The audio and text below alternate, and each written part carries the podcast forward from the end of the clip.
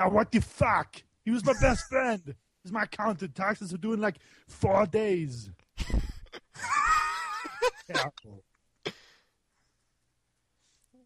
Why don't you just use Bob? Bob's an asshole. Sucks. I don't want to use Bob.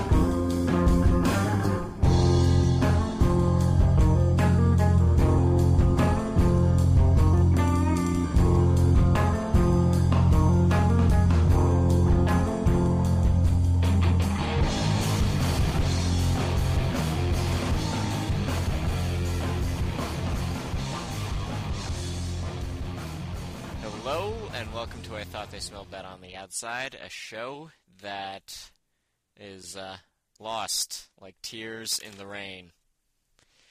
I am Scott, and with me tonight are two gentlemen who can introduce themselves in no particular order. It's me, Jeff, again. I haven't been on a couple episodes, but I'm back. And you didn't have a good intro this time, did you, Scott? I really did not. No, you just pulled that out of your ass, didn't you? Yes. Fair enough. And that being said, you've also got Sam for the second time. Sam Strikes Back. Sam Strikes Back. It's good. Where I am not, in fact, actually, this it really should be really icy where I'm at right now. I don't think I'm going to see an AT-AT walk by, but I'd take one to work. I don't know. Those things seem kind of slow. Dude, it'd get there. They're just they they were stuck in first gear. Froze the transmissions. We have the technology to make these bad boys go faster. See if you can find a yellow and yellow one. I think it's a taxi. Uh, although I wouldn't be sure how you would hail it. Uh, you just get your dude, dude, Come on, your mag grapple on Yeah, the good bottom. point, good Knock. point. Yeah. Don't Good just call. be a dick and cut the hatch open with a lightsaber. God, the guy's an ass. I don't know who he was, but he's a dick. So I, I need to get something out in the air, Scott, because Okay. you you had me on a number of episodes ago, Quite a number. quite a number, and you know what? I I did not promote you, and I Yeah. should have. And so you know? I did promote you tonight on on our show because we recorded before this. Right. And I, I teased it that I was going to be on the show tonight, and I'm going to tease it next episode too to get you some more exposure okay. because I was a dick bag. Yeah, well, the, the exposure has been very strange lately because um, I, I, if you don't follow the Twitter feed, that there has been Mevio, that there was like Mevio joys in which I got like a huge audience that showed up and listened to a bunch of old episodes, and then Mevio decided to be fucking fucktards about how they handle people who aren't, you know, famous or something. So, if you're one of those people who found me through Mevio, you aren't listening to this now, cause fuck them. But then, for some reason, I got 400 downloads of the Star Wars episode we did months ago overnight. I'm not Wow. even kidding. Like, not even kidding. Check, check the numbers before bed, because that's what I do when I'm bored. I check the numbers. I'm like, okay, yeah, that, that's like 60 people from Mevio and like 40 from the regular people from before. And then I wake up this morning and it's like 400. And I'm like, what the hell? What the hell? You've gone Yikes. viral, Scott. Aren't you proud? yeah, but that episode was not especially good. what episodes have we done that are especially good? I liked the Cowboy Bebop one. Okay. yeah. Dead air. I'm, just- keeping I'm keeping that. I'm just keeping my comments to myself. That's all I'm saying. Alright. Yikes. So I suppose I should say I should do a little self promotion here, Scott. Alright. Uh, I'm Sam. I'm from the Way of the Game podcast at thewayofthegame.com. Uh, we do video game news and reviews, and uh, uh, that Scott grabbed me for this episode because it is it is right up my alley. I I have been known to rage out on an episode or two about Yeah. about this genre of games. And and I think people were poking you on your Game of the Year show. Oh, they no, that was a setup. I was set up by Jonathan. Uh, they were setting you up, were they? He, he did. He gave me all the categories that would most likely lead me to Hulk out. And while I didn't turn green, somehow change into purple pants and wreck the place, I did. Uh, I did lose my mind for a couple minutes, All right. which was not the greatest to edit or to listen to, for that fact. It was a little over the top. All right. I don't know. Nerd rages are often fun to listen to, Nah, not, or at least not for this humor's sake. We'll fix it in post. We'll fix it in post. I- I've got an interview with Fred Hicks that I have to edit, and I told him I would fix my the fact that I roboed out in post, and then I'm like, because uh, we kind of almost dropped the call halfway through. Ooh. So I told him that I would fix it in post, and then he was like, and then I told him that he kind of started to robo in the middle, and the only way I could fix him in post was to make him sound like a robot the whole time. Ooh. I might actually do that though. I have the technology. You are speaking to a robot. Hello, how are you today? Would you like fries with that? All right. All I right, guess we let's do this. I guess we should do, Do pick it. of the week. Yes. Who wants to go first with things that are awesome this week? I'll go first. All right. My pick of the week goes to a YouTube video I discovered last week called The Death and Return of Superman. Oh, that guy was that that video is so good. It's done by Max Landis, son of uh, film director John Landis. And Max And- Landis is, Max is also a wrote director Chronicle. himself. yes, Yeah, he is also he- director. The movie Chronicle out in theaters now is his baby. And he's done a few videos like this in the past, and I've since gone back and watched them. This one is actually pretty high quality, though. in Because that, he's you got know, random Hollywood friends in it for some reason. uh, Elijah Nice. Wood, Mandy Moore. Oh. Oh, um, I forget the last guy. The guy from the uh, Walking Dead's in there. Ron Howard makes a cameo appearance. Yeah, it. the- Wow. If, you haven't seen this video, it's awesome. It's Max Landis summarizing the death and return of Superman story arcs. Right. While ranting about how, like, it, it ends up.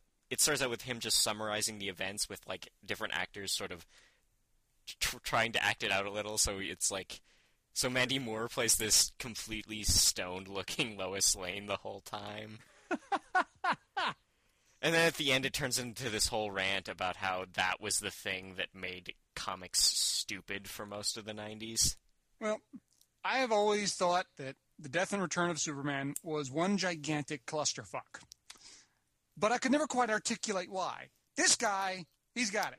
Granted, a lot of what he said was inaccuracies, and, you know, it was a little out there at times, and he's just pulling it out of this. He is drinking part of the time when he's watching this, so I'll give him Well, some slack. But like, he makes you- a lot of sense. Like in the comments, he, he describes that he was drinking the whole time and that this is the best selections of a 45 minute long rant.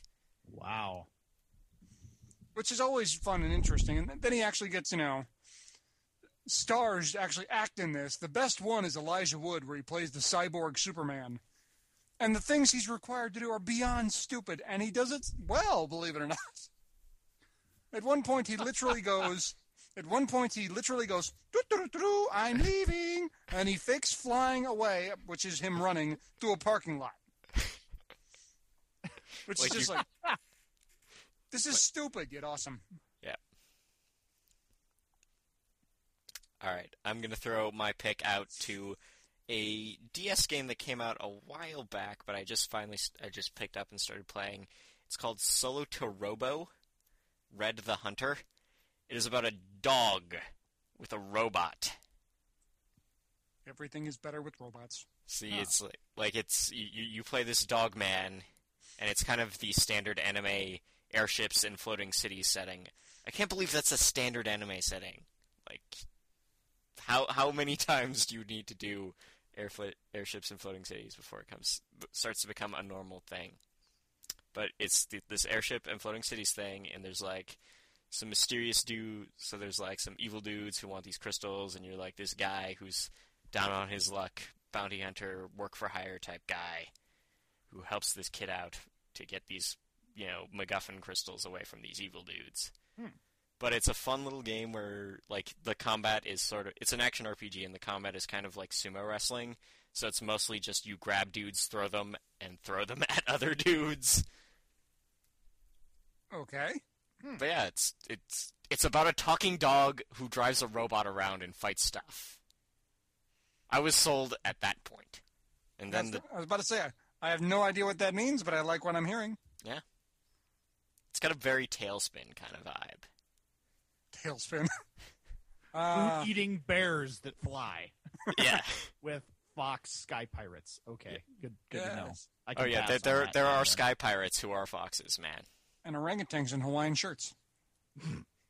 I hated that show. That was the worst of the four block of Disney cartoons. Oh come on, come worse than Gummi Bears. No, no, this was not part of that four block. The four Oh. block was Darkwing Duck, TaleSpin, Ducktales, and then Rescue Rangers. Really? That's And you're telling me that Rescue four. Rangers was better than TaleSpin? Hell Oh. yes. Yeah, head and shoulders. Hell yes. TaleSpin Monterey was Jack won the cheese. Hell yes, Rescue Rangers was better than that. Yes, yes. Can we at least all agree that Darkwing Duck was the best one?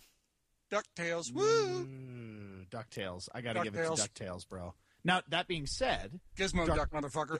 Darkwing Duck is a spinoff where Gizmo Duck is a dick bag, True. yes. and where Gizmo Duck is not a blumbering hero, like like a bumbling hero in It's just a Ducktales. dick He- bag. he's a dick bag in Darkwing Duck because he is Darkwing Duck's rival.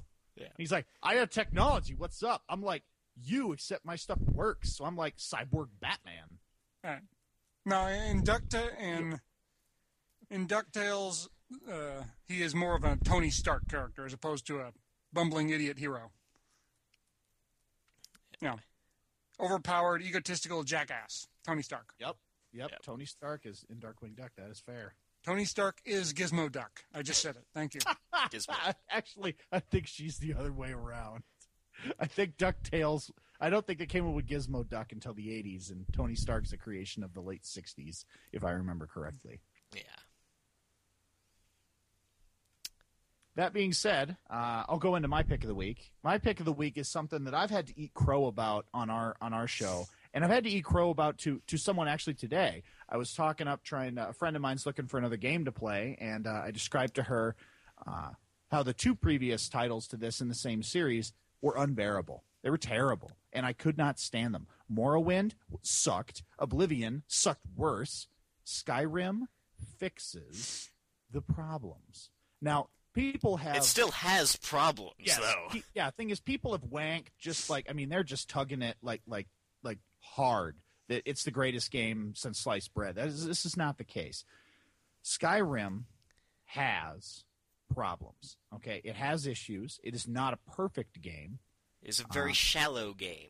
Yeah, I wouldn't even say shallow, but okay, if you say No, it's it- shallow, then it's It a is broad and shallow. Yeah, broad and shallow. Like the story, the writing is not gonna impress Well, you. There's okay, not gonna be- Bethesda has three writers. One of them can only come in Tuesdays and Thursdays, and the guy who comes in on Tuesdays and Thursdays is really good.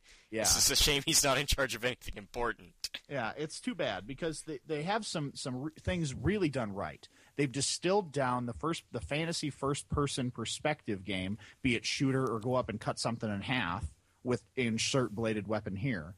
Uh, they have it distilled down to a very easy user user interfa- interface that does not require you to just jump and just jump over and over again to increase your strength, which is a horrible idea. Well, hey, I loved the fact that in Oblivion, in order to become a successful assassin, I spent about 12 hours jumping through fields picking flowers. I was Because a damn good assassin. because that's Picking through fields, picking flowers. Yeah, because that's very applicable to the skills of assassination. Yep.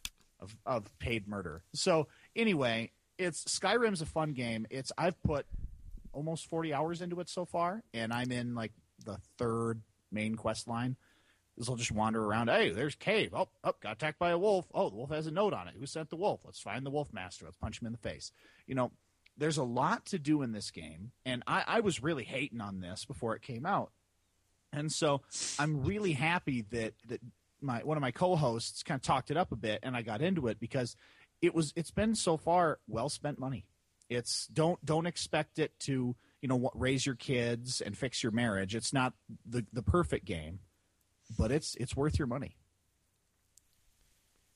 Skyrim worth the money, if only as a dollar per hour of gameplay equation.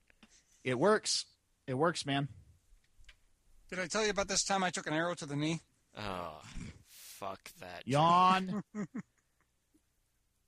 Sorry, I had to. Like, I, I, I, I mostly blame Bethesda for only writing, only ever writing about eight lines of dialogue for guardsmen. Because I, I remember Oblivion being told that I had people had fought mud crabs more in, intimidating than me many a time, but apparently arrow to the knee just took off with the internet.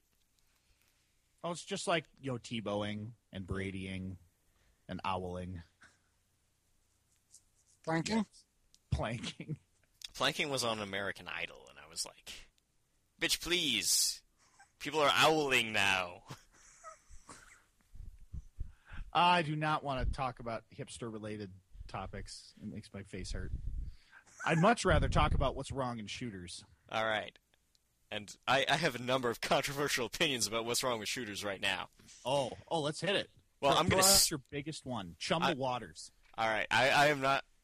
I think I think we got to build up to a couple of my big ones, but I'm gonna start. Ah, You got to blue ball me, Scott. Yeah, I'm gonna blue ball you a little. My balls. I'm gonna start with just throwing this one down. PC, dear PC gamers, shut the fuck up. The You way you gonna. Oh, oh, I'm sorry. Your thesis continues. Yes, the hmm. way you play games is been rendered largely irrelevant because of the design changes made in this console generation and the previous. Your advantage is bullshit. Is that it? Signed, Scott. Science Scott. Okay. Also, GoldenEye was never that good. W- we'll get to that. Okay. We'll get to that. Okay. So, l- let me address your point. Your, your first point. Okay. It, it looks like you're coming from a stance that PC gamers have this attitude of superiority. Yes. They do. Okay. you, there's certain. Okay. Uh, you have to understand my, my background and where I come from on this. My first first-person shooter was Duke Nukem 3D. My first online first-person shooter that I played with other people in uh, a lot of hours was Half-Life and the various mods of Half-Life. And, oh, and I'm with you, man. My first pers- first shooter was Descent, and I spent most of my Oh. time uh, multiplayer in like Quake Two. Oh yeah, and then you know I played some Quake. I didn't play as much Quake 2. I didn't play multiplayer that, but when I got into like Counter Strike was the first game I played online a lot. And you know, the last time I really played any PC gaming was right. It was about three and a half years ago. I was playing Team Fortress 2. Okay, I went over to a friend's place who had the orange box for his Xbox and tried to play it. Un, uh, it, it was not a fun experience. Unbelievably bad because of the lack of button controls for Team Fortress 2. Now, here's the thing: how how was the translation from PC to console? That's a factor, and I can't speak to what that is or not. But we all know of some examples where you take a game that on PC is unbelievably good, and you put it on a console, and it sucks. And the game I'm looking at right now is Crysis. Crysis was ported to the 360, and it's terrible. Yeah. There is still, I, I, I got to argue with you, Scott. There is something to be said about playing games on a PC Well- and the level of competitiveness there with with keyboard and mouse versus dual analog. See, this is the thing: is I don't think that there's something that the keyboard and mouse isn't a, an ideal platform for what it does. My issue is that the way shooters are set up now, it is a, th- this is the evolution of shooters in a nutshell. Is that okay? You have Doom and Wolfenstein, the the, the original two, really, and you you just build a maze and you put dudes in it, and you have to find the keys in the maze to get out. So it's about exploration and resource management. So being good at killing things quickly helps you do those things. Then you have the first shooter designed for consoles by smart people, Halo. And this is, and Halo is not about either of those things. Your health rebounds, and ammo not, is plentiful. Not necessarily in the original. well, no, in the original, you had two flavors of health, right? Yes, but the, the the first one barely mattered. Like the regular health flavor barely mattered if you knew how to manage the rebounds. The rebounding energy bar thing. Because now the game is less about precision and resource management and it's about timing. Halo was the first cover-based shooter. I I gotta say, it's about precision too. It's it's less about resource management, and it's more about precision and timing. I think the precision stayed. I think Jeff, what's you, going you with us on this? Yeah, well, I think what's going on here. You're right, Scott. That yes, it's more about precision now, and it's more about it's less about resource management. There's less. There's more of you know, stick and move, hide behind things, more speed as opposed to tacticians. But I think what's going on here is everyone gets used to a certain way. If you're used to playing uh, shooters on a PC, it's like trying to reset a bone trying to play it on the uh, console. You just can't do it. Vice versa, the same way works. If you're used to playing your shooters on a console, trying to play it on a PC is like speaking a foreign language. You just can't do it. That's Well, why and- both sides are going to say, "Well, my way is better." Of course, it is for you. If you try and do it the the opposite direction, you won't have a damn clue what Well, you're doing. Like there there is the preference in how people have grown up playing them, but I think there are deliberately sort of a PC style shooter and a console style shooter now. Like but the, I don't Give think me so. I three think examples of a PC style. okay, I'm going to say Half-Life 2. Okay. Well, okay. Recent. Yep, okay. So all right, recently I'm going to say both Crises. crises. Crises? Yes. That, Crysis One, Crysis Two. That that is the plurals crises, and I'm going to say, um, what did I? I've, I've, oddly enough, Resistance would have been better on a PC because it's trying very hard to be Half-Life 2. How about Battlefield Three? Uh, Battlefield, Battlefield, I think, yeah, definitely, if only because of uh, the way the multiplayer environments work. See, But I at the think same time, I think everything you've mentioned except for Crises is kind of one of those down the middle road. Is it, can it be a PC game? Yeah, you, you bet it can. Can it be a console game? Yes, it can. Crises, you're right. That was an example of a PC game that just didn't work in transition. As such, it didn't make anywhere near as much money as the other games did. However, though, I think Battlefield 3 is where both Scott and I's arguments break down. Because, yes, Battlefield 3 is made using an engine that can do 64 player co op on a PC, but only 32 player co op on a 360 and PS3. Okay. So you've got, you obviously have a lot more possibilities for button commands with, with a keyboard and mouse, right? You have a, a quicker level of precision and target acquisition with a mouse that that you have to give to keyboard and mouse.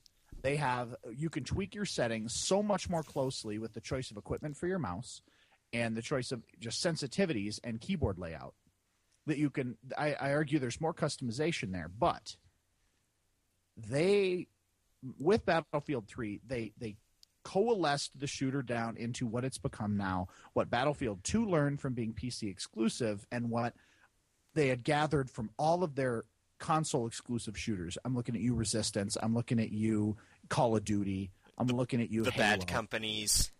Yeah, all the bad companies. They gathered all this data and they went, how can we make an experience that's the same on every console? Because ultimately that's the goal, right? To release it on every console so you can rake in the dough from everybody. Right.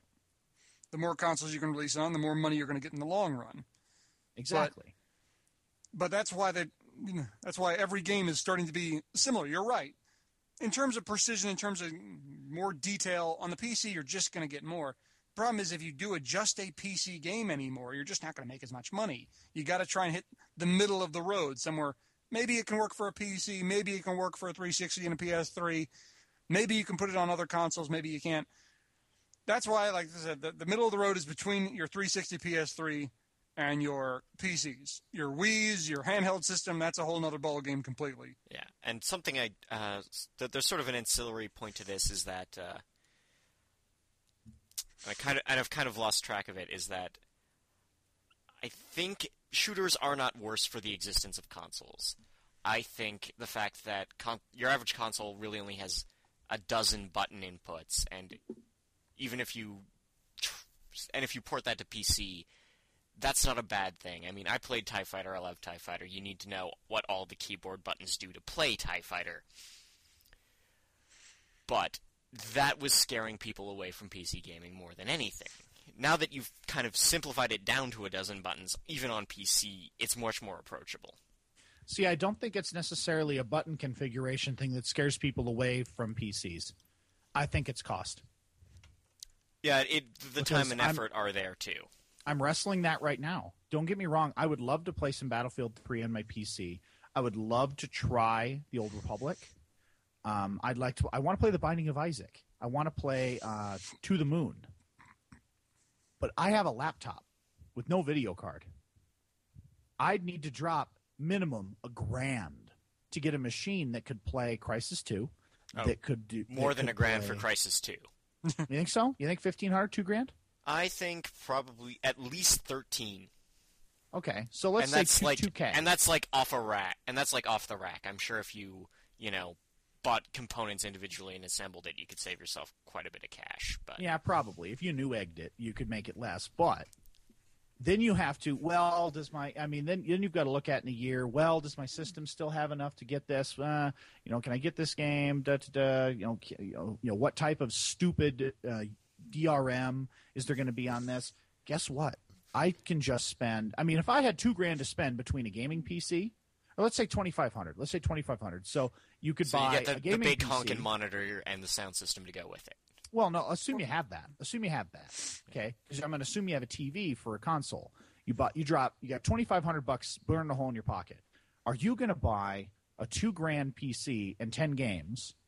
Let's be honest. It's going to be nine, eight or nine games. Yeah. Or do you want to drop twenty five hundred bucks on an Xbox 360 and every goddamn game and accessory you could imagine? or at least the ones you want Right. Well, I I think money is involved, but I think it's also a part of some people just aren't that technically savvy. Some people, I mean, some people you show the system requirements on the side of a PC game box, you might as well be showing them hieroglyphics. They just don't True. know what it is. They just don't know what they need, what they have, or whether this will play on their system. They know that if they have an Xbox 360 and they buy a game that says Xbox 360 on the top, guess what? It's going to work. They don't got to worry about system requirements. They don't got to worry about any of this complex nonsense. They just know I take the disc out of the case, I put it in the machine, I play the bloody game. The end. And that simplicity, that that lowering that barrier to entry is legitimate, Jeff. It is. It's just as Like, and that's as why- the financial barrier. and i think that that that's sort of why people have a lot of nostalgia for the apple ii games because you, if your game worked on apple ii you just plugged it in and you were good Right. Times have changed. times have changed Now it's all And now that games you don't work on apples at all. vid- Sorry, go ahead. now games don't work on apples at all No, but you know what? Ti times have changed. That's a great transition into your talk on Goldeneye. Yeah. Goldeneye sucked. Okay, Well, okay, this No. is the thing: is GoldenEye didn't suck. It was just never especially good, like a lot of mul- but like a lot of Nintendo multiplayer games, particularly from the 64. You didn't notice how bad it was because you were playing with your friends on the couch right next to you. no, you Doesn't didn't. that no, make it the- fun?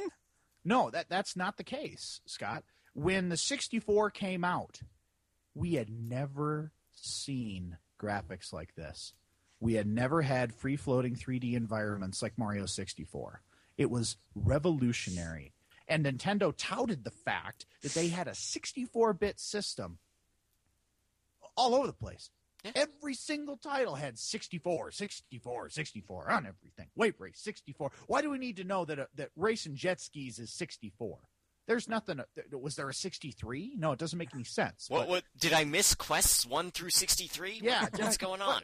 what happened so so anyway you've got you have these environments i remember just wanting to fly around the first area in mario 64 with the wing hat on because it was 3d flight it was absolutely breathtaking at the time now i had played duke nukem 3d i had played quake you know i'd, I'd well, done and my those my were like sprites in 3D environments. Yeah, the most r- part. r- yeah, they were two dimensional sprites that moved around. So it was basically a cardboard cutout with a couple different sides. Yeah. Right.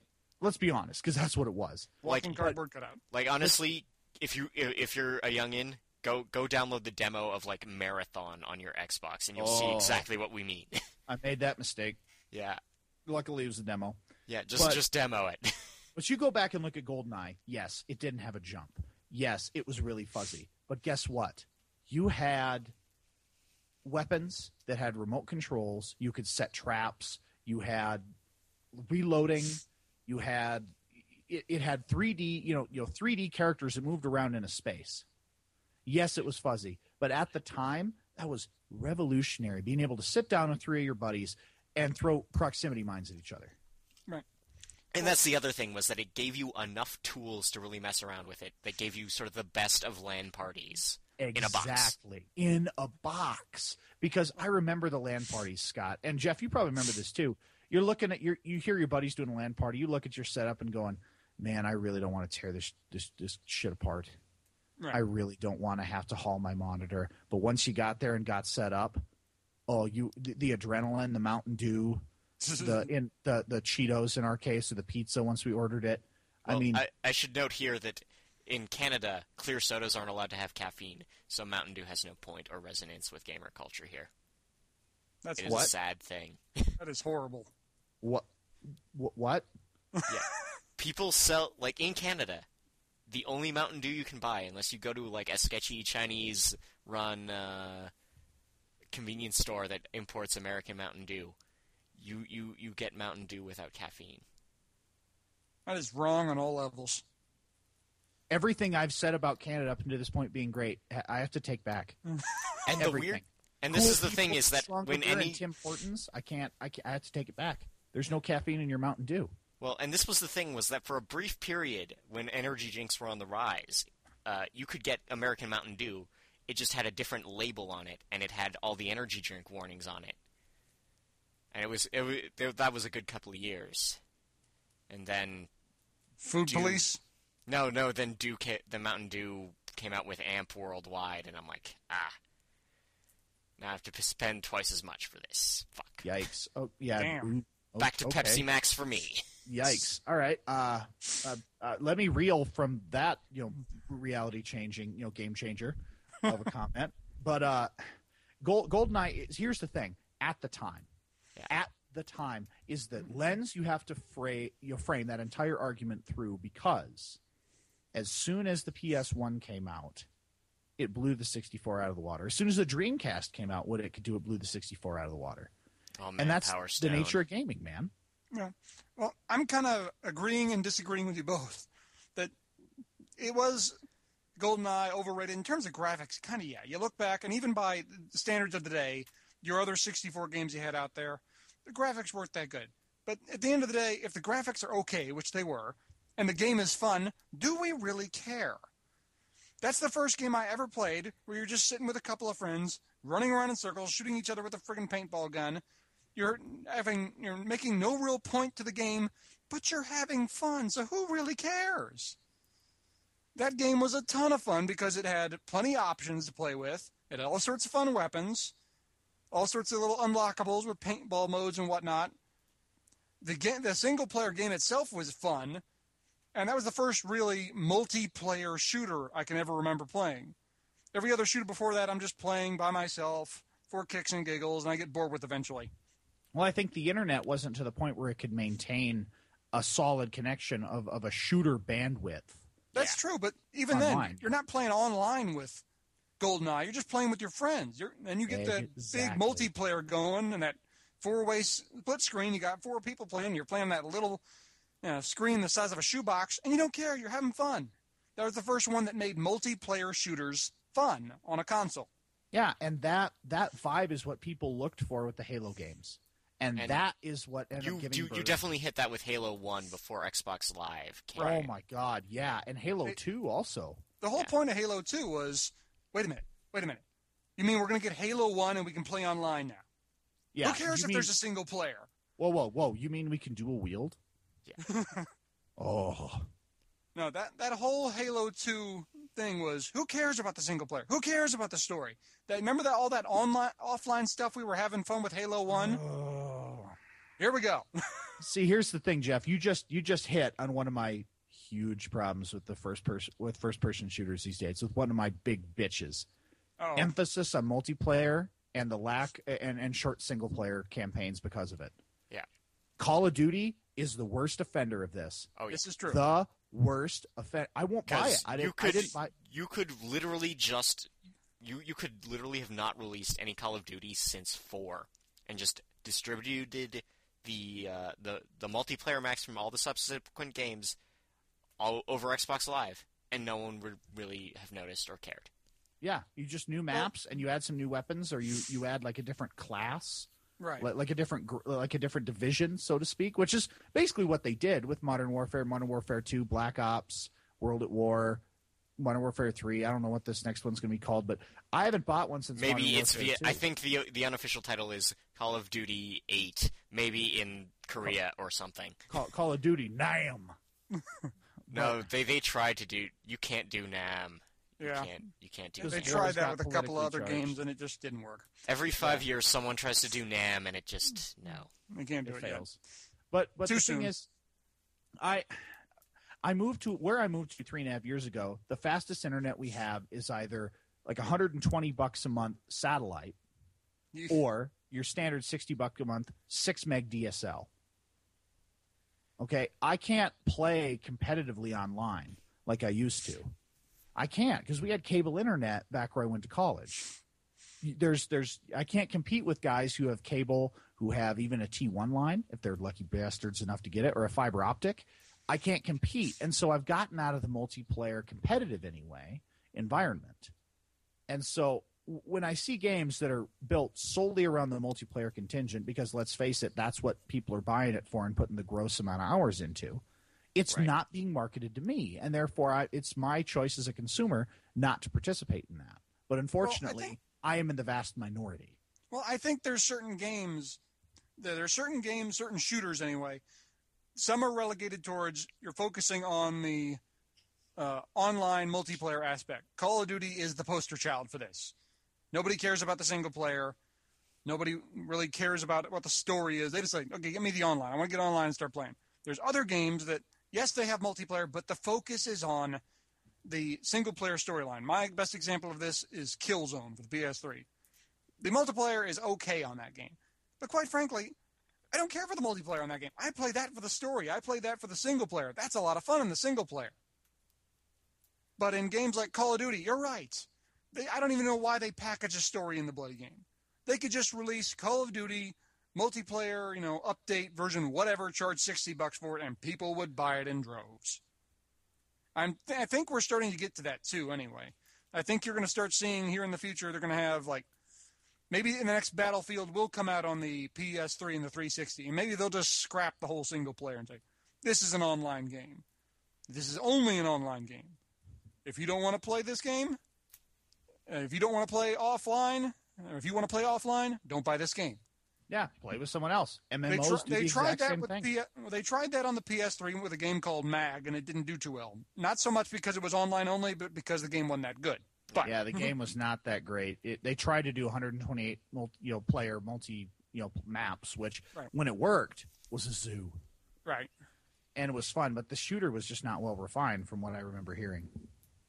I played that. I rented that game and I played it. It was the shooter. The shooting aspect was good, but it wasn't good enough where you had all those people in that little area.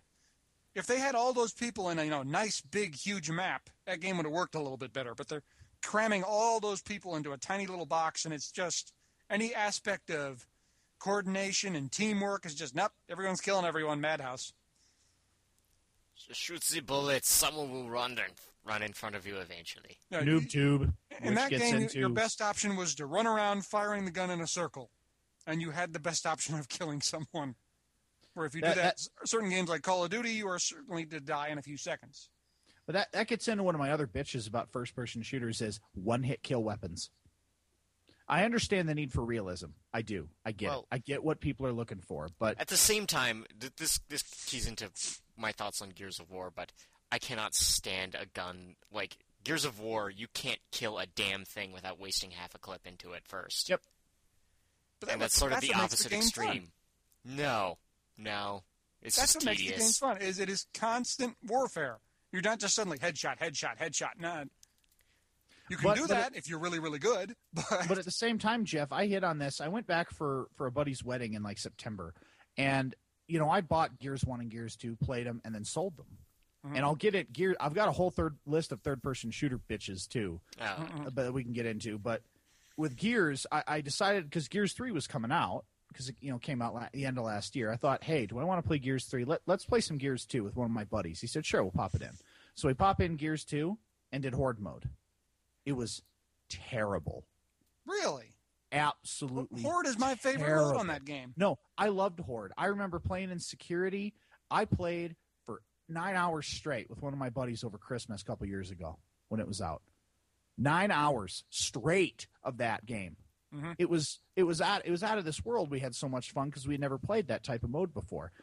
I tried playing it again, and I just I would I mean the controls were terrible. I was trying to shoot guys and I couldn't shoot shoot the wretches. They got on me. I tried to run away. They just stayed on me. I tried to chainsaw them. and They killed me. It's like what the hell? Okay, w- why? And and then uh, then I'll uh, okay I'm alive. All right, next round, boomer. That was done. I got exploded. Which hits on my one hit kill weapons. Everyone remembers playing the single player in Halo 2 on a higher difficulties, and it's those jackals with snipers. freaking Oh, yeah. jackals! Fuck those guys. Like New okay? Mombasa, that one, c- that one alley. There's non-stop snipers everywhere. Yep, you're done. If you're on a, if you're trying to play on, on legendary, or, or even or even heroic, you step out, you're dead. Yep. Reload. Really, really, we have to have. Re, there's a there's a happy medium because obviously I'm not thrilled with these snipers, but at the same time, Gears of War, Jeff, your your complaint is 100 percent valid. Or was it Scott? Regardless, one of you guys Yeah. was like, "Yeah, half a mag and something doesn't die." Really, really? Yeah. Like that, that like I played I played Gears of War single player with Sam. Like we mainlined all three games in a period of months just by borrowing them off friends. Mm-mm. This is the real lady friend, Sam. Yeah, this is the the real lady friend Sam. That And because I of would her and you, I've received no end of issues. Yes, well, yes, I I would hoard sniper rounds like a fiend because those that's the only gun I considered worth using until they fixed the um the one gun I liked from three in three. Like it, the, the semiotic, the semi-auto rifle was actually passable for three. The only I played Gears of Th- Gears of War three, and I've always felt Gears of War is kind of one of those love it or hate it games. There are people out there who just love it to death. That's personally my favorite of the shooters we've been talking about so far. And there's certain game. I mean, there's certain people who just can't stand it. They just don't love the mechanics. I think it's just a thing about the game. Some people just don't get it and don't like it. Other people love it. I don't know exactly what it is about that game that really divides people so much, but get me. But I Alright. always enjoyed that fact of, especially in Horde. I love playing the Horde on that game, except when the uh, Berserker shows up. That always drives me insane. But I love playing that game just because it's actually people working together, which brings me to my next, my my big complaint on first-person shooters.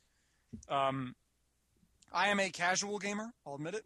I play the Call of Duty games, but I'll play them, you know, I'll play it one night and I might not come back for another, you know, five or six days or longer. I might, you know, take a couple of weeks off and play something else. Maybe I'll come back to it. Maybe I won't anytime soon. Mm-hmm. There are some people, literally on the day that Call of Duty came out, the last one, Modern Warfare 3, came out, they had already, you know, maxed out their character on the first day. You know, they had gotten their level so high, they were already on the, um, the name escapes me already, but what do you, the, what do you get when you start over from level zero? Prestige. Prestige, thank you. There are some people who'd already hit prestige mode on day one. It is a video game. Hence the word game. This should not take over your life. This should not you should not be so good and so incredibly obsessed with this game that you're spending all your time on it. Well, it Take a it break. This is a video game, not a way of life. part of it is that we've had so many iterations of essentially the same set of mechanics. So if you were good when four rolled around, This is true. you're still awesome now. there's no and- learning curve between games because that would upset their player base and they might not buy map packs. Right. Game one and game two are they're all the same game basically. They're just you know tweaking things here and there a bit. But still, even if you're the best player in the world, you'd have to be playing for hours and hours and hours on end to get that high that fast.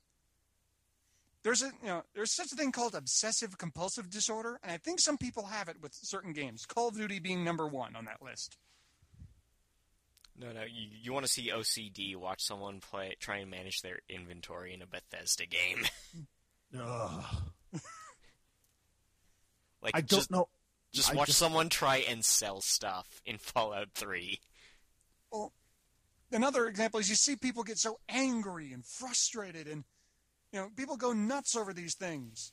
You go absolutely crazy, you know, when they lose or they win. They start, you know, I've seen people when they win a, you know, a big match of Call of Duty, they start talking all this trash. They're so happy. They're so thrilled. They're so the world is a great place. I'm like, you won a video game.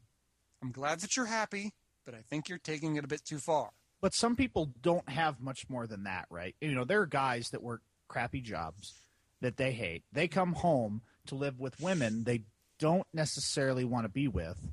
And this is the one thing that they really take pleasure from. I, I get that. I get where they're coming from with that over the top celebration of winning because it's it's a team thing. It's the exact same thing with softball, right? Football, soccer, chess club, a fellow club, whatever you're doing, right? It's the idea that as a team, we were able to work together and achieve a common wanted objective. I get that. Now, the fact that it's a video game, I like. Don't get me wrong. Like, I have other hobbies besides gaming, but yeah, if you're if you're on the mic losing your mind, like, there's one of the that's one of the big reasons, Jeff. I don't play online with random fucktards. Yeah. And this I- this is something I just want to get in in here is that yeah, people on Xbox Live are stupid, and if Microsoft really wanted to bring a PC experience to the consoles, let us run servers. Yes. Well, But I'm that- not sure that how well that would work on a 360, considering the PC community is smaller and a little more tight knit.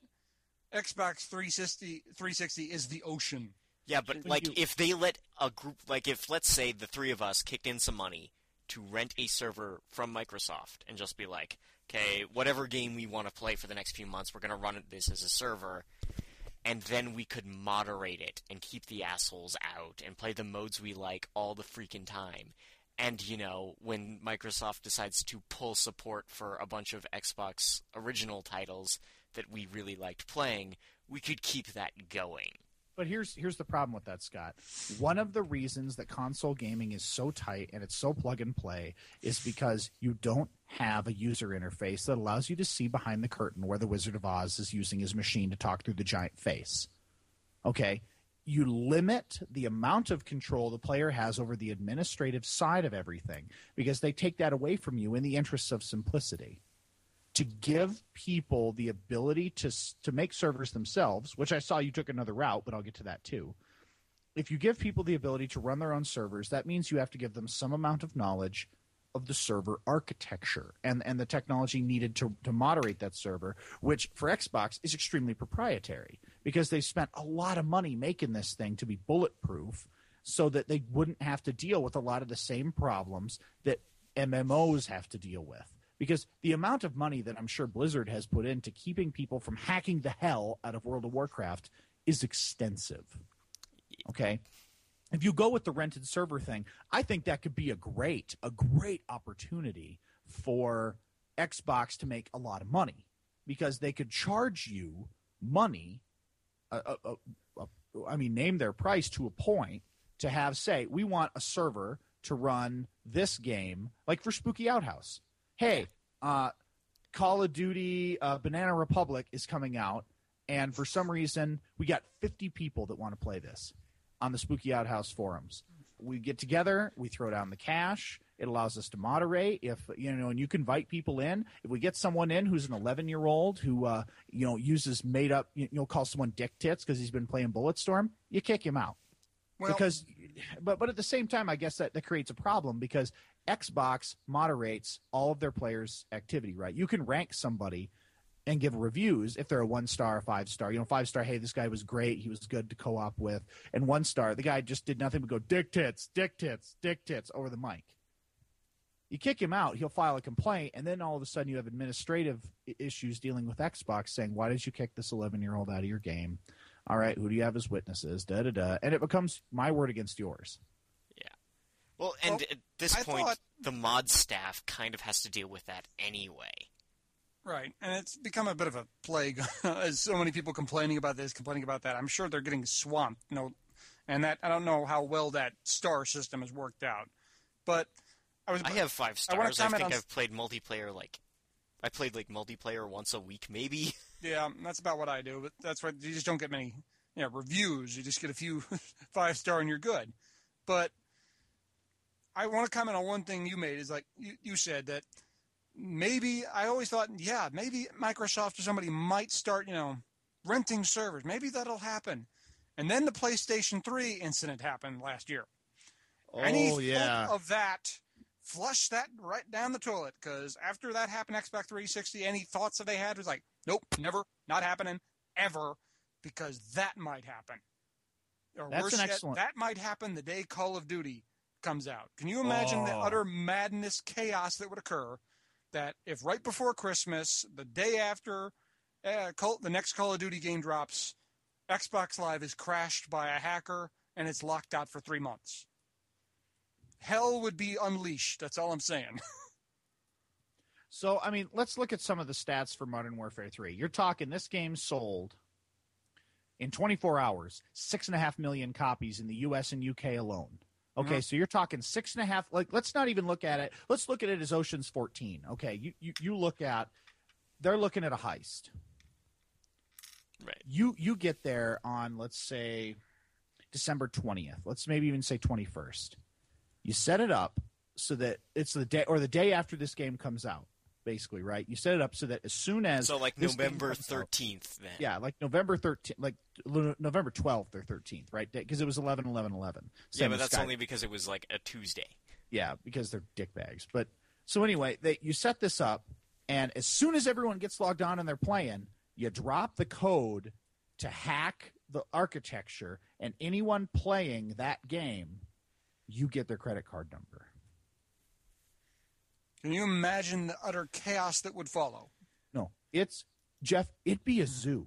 Like if you opened up all the cages at once, there'd be cannibalism. There'd be there'd be other you know consuming of other people. There'd be Mass hysteria, Yeah, dogs and dogs cats living together. human sacrifice, brains of frogs. You know, it'd be it, it would it would seriously be disaster for not only Xbox but also for Activision. Right. And I, like I said, I could almost think that, you know, in a pre PlayStation 3 hack world, maybe they were considering that. It's like, you know, if we could we could make some good money if we rented a couple of these servers that are, you know, not being heavily used. Excuse me. Like especially because you had a community of people who didn't want to see those Xbox original servers go down. right. Like I'm sure you could get the the thousand sure- guys who were still playing Crimson Skies to kick in enough cash to keep that floating. Or. Halo 2 or any other number, you know, popular Xbox original Xbox games. I'm sure they could easily do that. The problem is as soon as that happened like we are never letting anyone that we have not done a thorough background check on anywhere near our servers. With a 15 foot pole, they can't even look at it. But that's one of the things that we sacrificed for the power of the of the Xbox Live marketplace and the PSN marketplace. As soon as you allow us to digitally buy content, you have to lock down a lot of stuff because Counter Strike. Guess what? I didn't pay anything to pay counter to play Counter Strike except buy a copy of Half Life. I downloaded the mod, I installed the mod, I chose to play Counter Strike, and I remember playing before they had the dual pistols. Right, I was playing back in the day to, to do some you know old game old gamer cred, and and it was I mean it was developed solely by the community. It was not a for profit type deal. It was because people, Valve had given them the tools to mess with it how they wanted. And it was use our tools to make things. But, and if you want to do servers, go ahead because there was nothing to purchase. Yes, Now but, they have, now they have Steam. yes, but Valve in itself is kind of the they're they're kind of different in that respect from everybody else because they do kind of say here, here's our game, and here's some tools to play with it. Make and if you do up. something neat, we Have might some hire fun. you. Right. If you see what, be creative, do some neat stuff, have some fun with it, and we'll see what you can do, come up with. Yeah, we'll throw Everybody some else money- is, do not touch our stuff. It's our stuff, and if you do, we're gonna sue you. Well, I mean, look at I mean, look at the thing that happened with Double Fine, right? Double Fine decided, hey, let's do an adventure game. How are we going to Put get it out on this? iOS. Let's, let's let's put it out. No, let's let's do. God, let's do uh, let's do it on Kickstarter. Yeah. What do we think we need for this? Well, we probably need. If we had 400k in, in Kickstart capital, we could probably make this thing go. Well, Yeah, it was they've 300k they've to got- make the game, and then 100k to do a video documentary of the whole Yeah. process. They have 1.47 million right now. And they are making a thousand dollars an hour. Okay, unbelievable, unbelievable. But you you're not you're involving the community, but you're not involving the community in, in a place where they have access to see behind the curtain. Right? It's still pay no attention to the man behind the curtain. It's just, do you want to be a part of this? What can we give you as an incentive for showing you want to do it? Which I guess is kind of off the topic of letting people see behind the curtain of the servers.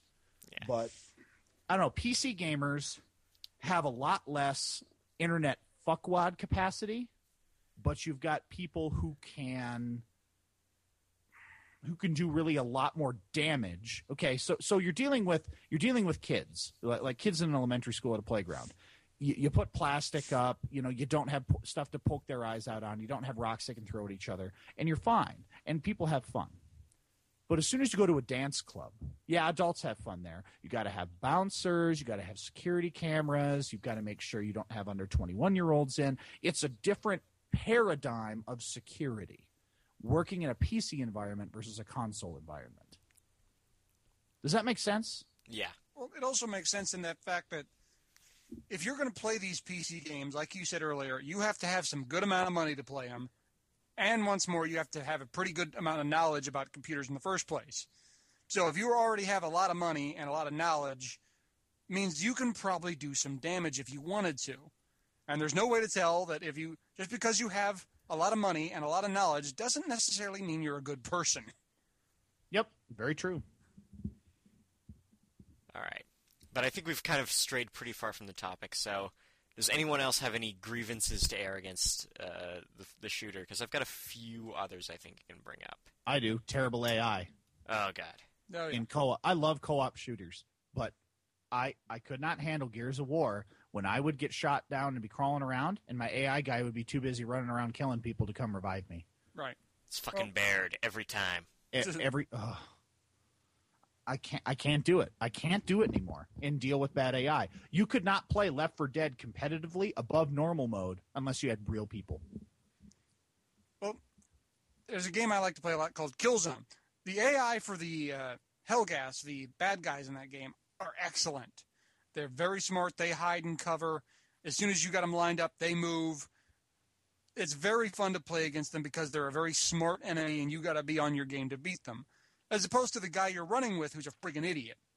He gets killed all the time. You have to go revive him. You get killed, and he's off in East Jesus, and you got no chance of getting back. East Jesus. Yes, East Jesus. He's way nowhere near anywhere that could be helpful to you. Yeah, he's I a don't know why they, they did such a great job with the Helghast and how smart and dangerous they were, and it was such a fun enemy to fight. And then the people you're working with are such idiots. I don't get this. I can see why we're losing the war in that game. The Helghast are so good, and we're not.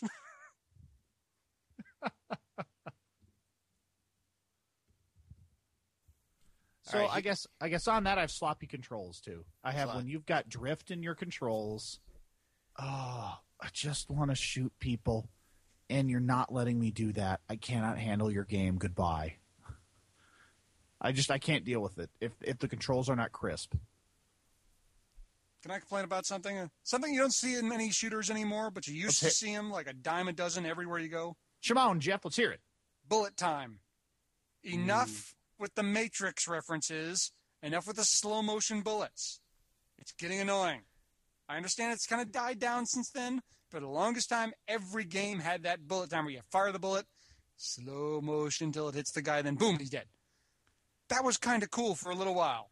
but they dragged it out way too long. Well, there were Man. games that Oh. used it so well, like oh. and there were like- games that used it so incredibly So bad. like Van- like Vanquish and Max Payne built their games around Oh. that, and it You're- was good. Everything was Oh. in slow motion in Max Payne. You know, you're massaging my my my gamer nutsack right now with the talk about Max Payne. Max Payne 2 is one of my top 10 games of all time. Oh yeah. And the the bullet time in that served a purpose because you're doing noir, John Woo, detective story. It was it was perfect. It fit. It was it, it made sense in the in the in the scope of the game, in the story and the setting they had they had lined out. You are one cop who is framed and needs to shoot his way to the truth. How is bullet time not a great way to do this? Now, Jeff, I, I, I'm with you. It got out of control. There's a, cer- there's a certain game, Dead to Rights overdid it. Dead to Rights really overdid it. Max Payne, I'll give you a little bit of a pass. Yes, it worked with the story, but it was overdone. Dead to Rights, the whole damn game was in bullet time. God, that game sucked. That, that was one of those old time games that I bought at full price, and I sh- would, if I could go back in time, I'd say, "What the hell were you thinking?" Yeah, you shat when you got back and determined how bad it was. Right.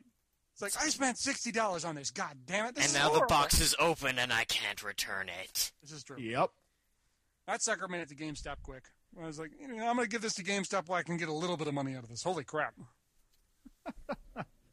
you know, you know what game is really bad when GameStop's selling it like a week after it's come out for like twenty bucks.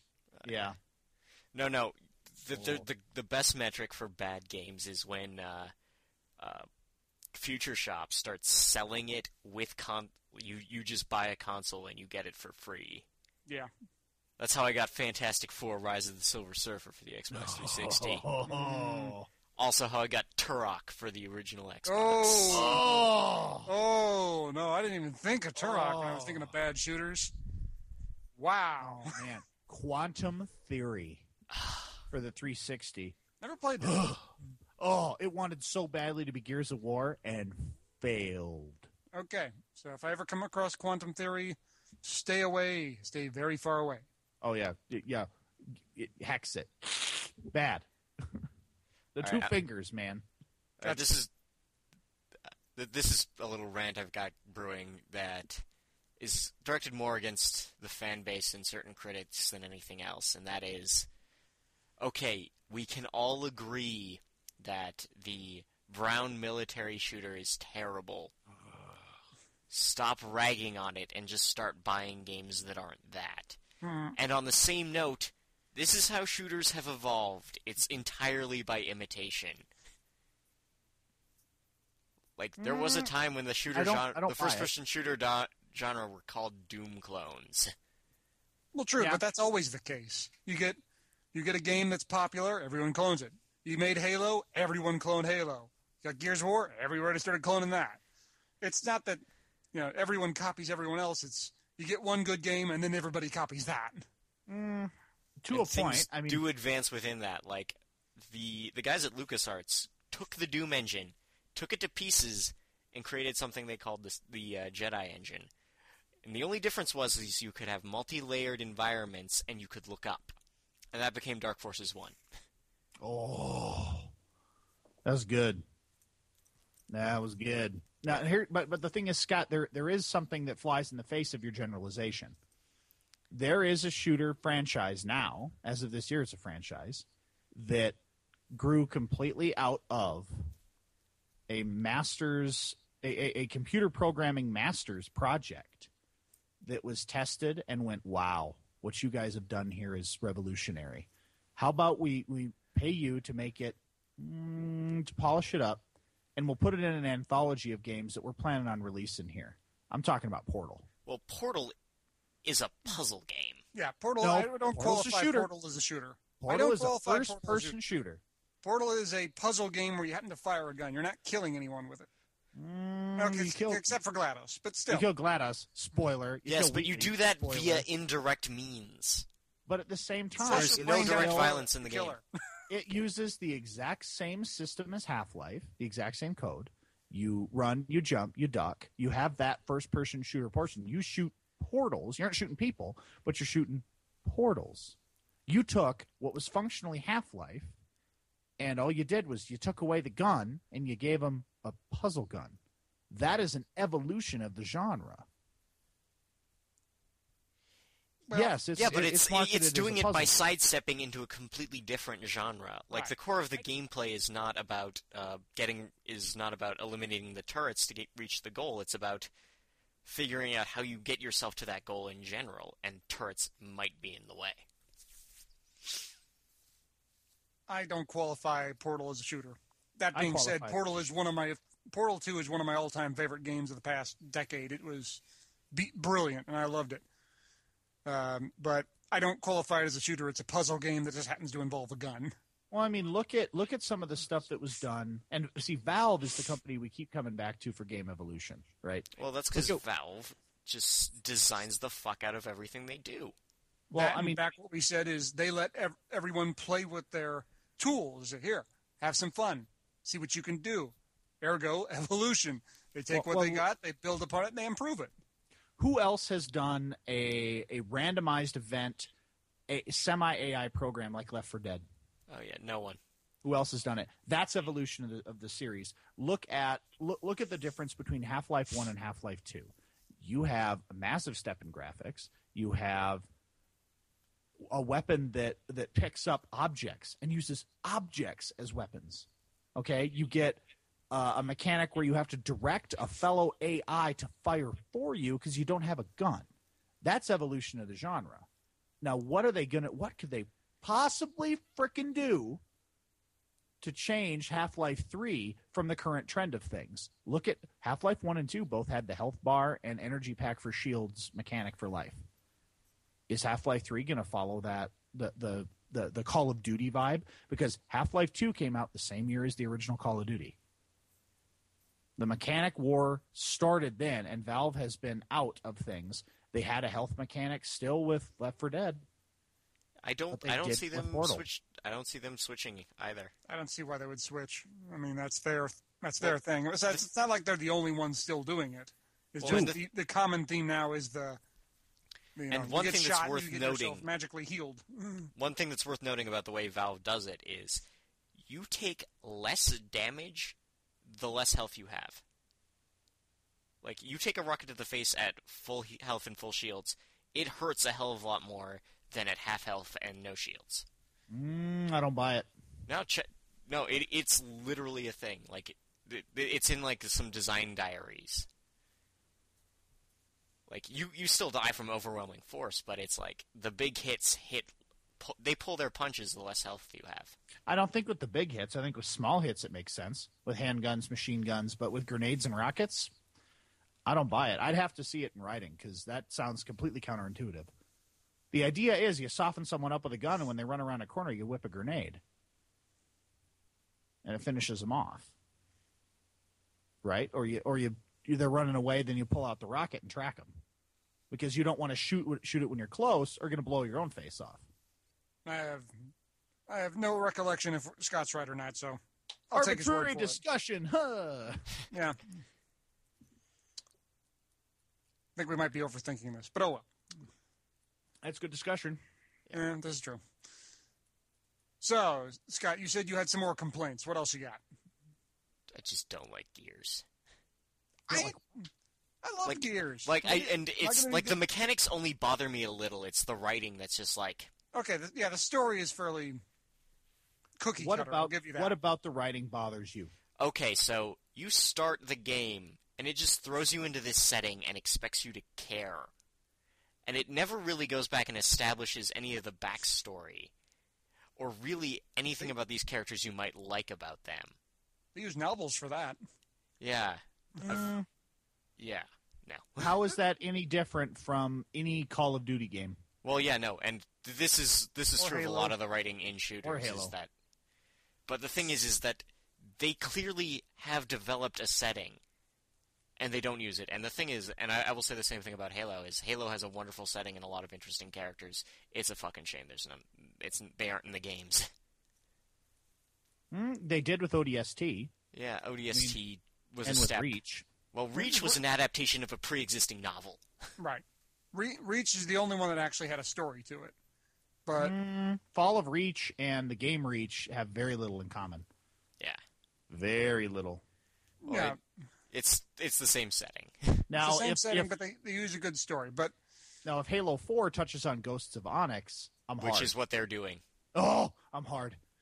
Like uh, a buddy of mine was at a launch event for Halo 4 and sort of pointed out, "Hey, this looks a lot like stuff that might have been in a Ghost of Onyx." And he was like, and the guy doing the demos was like, "Yeah, funny that."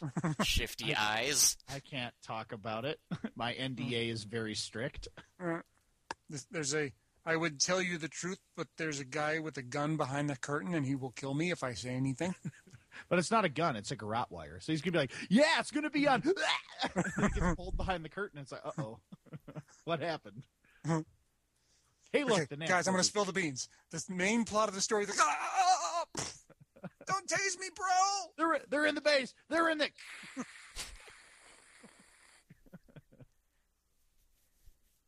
but yeah, Gears Gears rubs. Uh, I want to love Gears. I do. It's it, it's it's visceral. It's it's desperate. It's somewhat post apocalyptic. But you're right, Scott. They they they're like, oh, there's Imulsion. Like, What- what's what the that? hell- what the hell is Imulsion? They don't tell you till the third game. No. Well, Marcus is a criminal. Well, what did They- Marcus do? They don't tell you till the third game. Yeah. Well, Mar- Marcus's dad is a criminal in the second game. Well, why? What? Spoiler. What? Why is the Locust Queen a hot chick? What?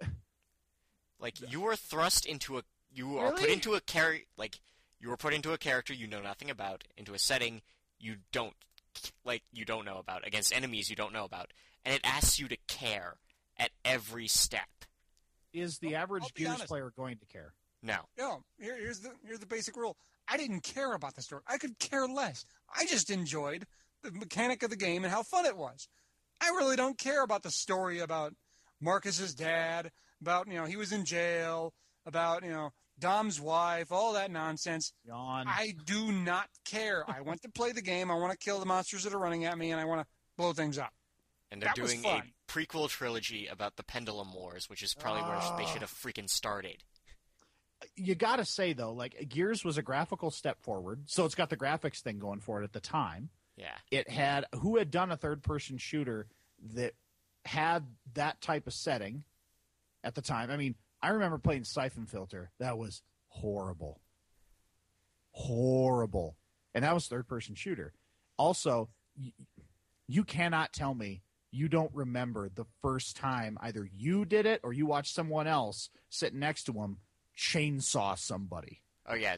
okay. I'm, I, I will give them much credit for Chainsaw Bayonets. Okay, Yep. the chainsaw bayonet. Like I was like, "What is this game?" And he's playing. And the guy's like, "Check this out." He runs around a corner and ah! Ah, fucking chainsaw man. That's The guy like, "Holy crap! What did you do?" He's like, "I just held the A button and ran into him, man." I'm like, "Do it again. Give me a controller." It's a sick and horrifying uh, device in that game, and you want to do it over and over and over. And then, of course, you get the lances in the second and the third game We just run into them like a bulldozer. That's fun too. But that's what that game is. It's meant to, you know, be played for fun. There's not a whole lot of story involved. If you really want to get in depth in the story, you can. But for the most part, it's just about you know blowing stuff up, killing monsters, and having fun. Very true. And the third game was, and the writing they, and for the writing duties on the third game, they gave it to the person who'd been writing the novels, and all her little craziness crept in. Yeah, the third. If we're gonna go by story, I actually think the second might have been the best of the three games, but even that was pretty lame. well, the third at least had, the second at least had context for your actions for most of it. right. Al- Although one thing I really hated about Gears was you you will get an objective that is go to the thing, so you can get to the uh, to your overall stated end goal. And the second you get to the thing, it is imme- it is broken, and you have to go to a different thing to get the thing to work And then every time. So it's so it's non it's it's not uh, innovative in terms of its its way to get you through the story.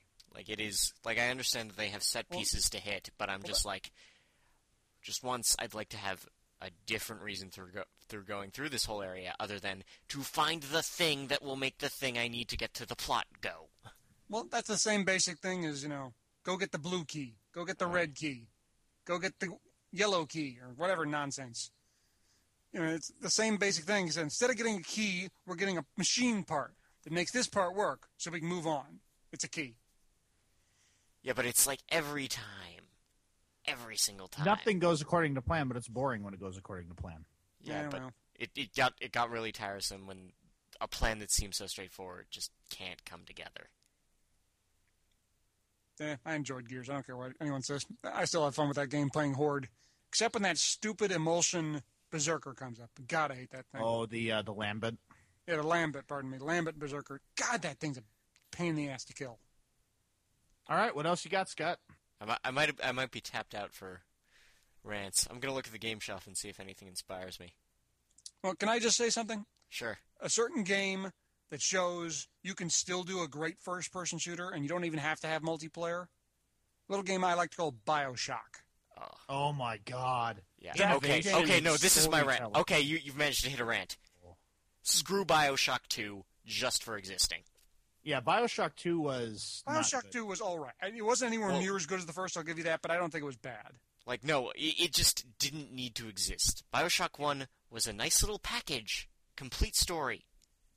Yeah, you did not need another trip into Rapture. You didn't. Like, you can't you go to let- I didn't Rapture twice. I didn't mind Bioshock 2. Bioshock 1 was by far the better game. I'm really interested to see what they do at Bioshock Infinite, but Bioshock 2 was good. It just wasn't, you know, it didn't live up, live up to the original, but good lord, what could? Bioshock 1 was the, uh, the storytelling, the overall ambiance of the game, the controls, everything was tight, and there was no multiplayer, and guess what? You didn't need it in that game. You just didn't. And this is something that bugs me is that because you have to churn out the sequel every year now, is you can't have something that's just a whole package and it's done and it's good. It's like the exact same rant I have about these Watchmen prequels that are coming. Mm, If there is money to be made, they will make it. they'll Yeah, but the- sequelize it. Yeah, I know. If Just you will pay it. the money, well, Scott, you you said about the Watchmen prequel. Will you buy them? No. Are you sure? Unless someone tells me they get a decent Minuteman story out of the Minuteman series, uh, no. Like, there I- is nothing I do that not the. believe you. No. you will buy them, if for no other reason, so you can rant against them. But you will buy them, and No. guess what? They don't care if you rant against them. If you buy them, they're happy. They I'm not gonna their buy money. it. not gonna do it. I do not think like there's nothing that a four-part story about Rorschach is gonna tell me about Rorschach that I didn't already know. And in Yep. fact, the guy who's writing it is gonna get Rorschach wrong. I guarantee it. Just saying, they're going to make a lot of money. Yeah, and you know what? They could have made. Maybe they could have tried. They got a lot of creative people on there. Maybe they could have got them, three of them together, and put together a new 12-part series that would define an entire era of comics. Could have happened. If it will sell, they will make it. And guess what? People wanted another Bioshock game. They got Bioshock 2. Was it as good? Heck no. Did it sell like crazy? Yes. Did it sell as good as the first? No. But did they make their money? Yes, they did. So, would it be great in a in a perfect, wonderful world? Would it be great to have you know something really good and just leave it alone? Yes, it would, but it's not going to happen. In that same Kane 2. Check coming next winter. yes. That said, I think Bioshock Infinite is the right way you would have done a sequel to Bioshock. Well, Right. y- Bioshock was- Infinite. I'm that's one of those games. I'm going to play that game. I want to get that first day. Yeah, that's that's that- getting bought first day. But here's the thing: everyone is touched on it. Everyone wants to have an article about it. Everyone is asking when it's done. They're building hype, and if we don't watch out, if we don't temper our expectations, we're gonna be disappointed. No, that's always the case though. They always overhype things. I mean, that's why you know big surprise games. Like, did you even hear of Bioshock before it actually came out? No, Personally, I mean, heard a few even- things like six weeks before, and it was going to be like this is going to be six, sys, like a lot like System Shock, but with steampunk. And look at this underwater thing. I didn't hear about it till well after it had come out, and then I saw something, and people were talking about how great this game was. And a friend of mine recommended it and said, "Well, what's the story about?" And they go, "He goes, I can't tell you. I'll ruin something. I just can't say anything. Play the Yeah. game." And I'm glad It's- he did because I really am glad I didn't get that spoiled for me. There's another game like that that came out that no one knew was coming. Summer of Arcade, they're like, hey, we're doing another Summer of Arcade. We'll release all five titles at once of what they're going to be named and who's making them. And they came out with them, and they're like, it's From Dust, Kinect Fruit Ninja, da da da da da, and Bastion by Supergiant Games. And I'm and I'm always kind of sad that there's only one Oh. good game out of Summer Arcade every given year. Oh Yeah. man, guys, have you played Bastion? I've got it on Steam. I've Jeff? played a bit. I have not yet, but I have heard good things about it. Guys, guys, it was Jonathan and I's game of the year. Really, for a That- downloadable, that is that doesn't. that- All of 2011 game of the year. oh, just period. Wow, that is impressive. Both impressive. of us. Both of us. I'll definitely have to download that now if you really. thought it and the staff at good. RP and the staff at RP Gamer as well. Right? Okay, so Like we had da- Dragon Age 2 and Skyrim, and we all Yeah. chose Bastion. Bastion, right? You had Dragon Age 2, which was was on my top three at some point. I mean, we, we did a two hour and 20 minute 2011 review show where we had people call in and give their stuff and da da da. But Bastion came out as the podcast's game of the year in a vote of two to one. All right. You need to play this game. It is worth your time. And I'm not going to tell you anything else. It is, yeah, it's ten or fifteen dollars. I forget how much on live, but I'll tell you this: it's a three quarters view, like Well, I- I've adventure I've RPG. seen- I've seen it plenty of reviews online. I've heard good things, but I've never been, you know, the top-down RPG player. But I really like the the uh, from what I've heard of the narrator, that gruspy, you know, Western right. voice. he was my character of the year. Yeah, that guy Okay. sounds interesting enough that you know. I kept I'm- keeping an eye on it, keeping an eye on it. But if you really think it's you know beats out every game that's come out, that might be the okay. I guess I really have to play this now. Like it, No. it's that or Portal 2, man. No, Portal Two was not on my stuff anywhere. Really? But that's but that's me. I have problems with Portal Two. But once again, that's about hype and expectations. Yeah. Again, and so I'm really tempering my expectations for for Bioshock Infinite. And I'm trying not to watch play videos and stuff. That way, I can just be blown away when Right. it uh-huh. comes out and say, Well, that's a- "Hey, hey, everybody, it's as good as they said it was." Well, that's another problem with you know the times we live in. Everything is covered. You've got YouTube, Twitter, Facebook, everything. You can't, you know, find the surprise because you've heard about it six months before it ever came out. And that's you've why heard, heard all about it because they won't let you. They won't let anything be a surprise. certain people do it well, and Christopher Nolan's one of them. To branch into movies briefly, Yeah. he had to verbally tell people the, the ending to The Dark Knight Rises because he does not want it getting out. Oh yeah, It is not in writing anywhere right. except Well, I'm the script. Well, I'm sure you know. And I'm sure that copy of the script, that those pages of the script, only got to a few people. Lock and key. I always thought I would wager. Well, I always kind of uh, say that's the uh, the Lord of the Rings problem. They had uh, when they were making Lord of the Rings, they had so many people that were trying to get you know souvenirs from the movie. There were so many people on it, and it was so big of a project. They had to hide the One Ring. They actually had three of them, and they had to hide the one one of the One Rings, you know, in a hidden box marked Gandalf's beard the whole time they were making it. You just you just kind of have to hide stuff sometimes, even from the people you trust, just because you're worried something might disappear or something might get out in this current age we live in. And no, and now those three rings are one's chilling with Peter Jackson, one is chilling with uh, Elijah Andy Wood. And one's with Elijah Wood. Right. That makes Peter. That makes Peter Jackson Sauron. Yeah, it is. Pretty much. I just find it amusing that the whole damn time Elijah Wood was trying to get rid of that damn ring, and then when the movie's over, he still has the damn thing. hey, we'll know in 15 years when he still looks like he's eight. Yeah, It- he got the real one. This is crap. Andy Serkis is going to actually look like Gollum. Right? It's going to be a very bad future. Yeah. all right. And Other Peter shooter, Jackson will, Any and other Peter shooter Jackson stuff? will rule over us with an iron fist. other shooter stuff. I'm good. I'm tapped, man. I am. Uh, I think we've ranted enough for one night. I'm out of fuel. Yeah, I think we're good. All right.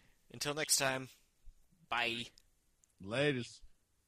I think that went well. You know? Ah, I thought they smelled bad on the outside.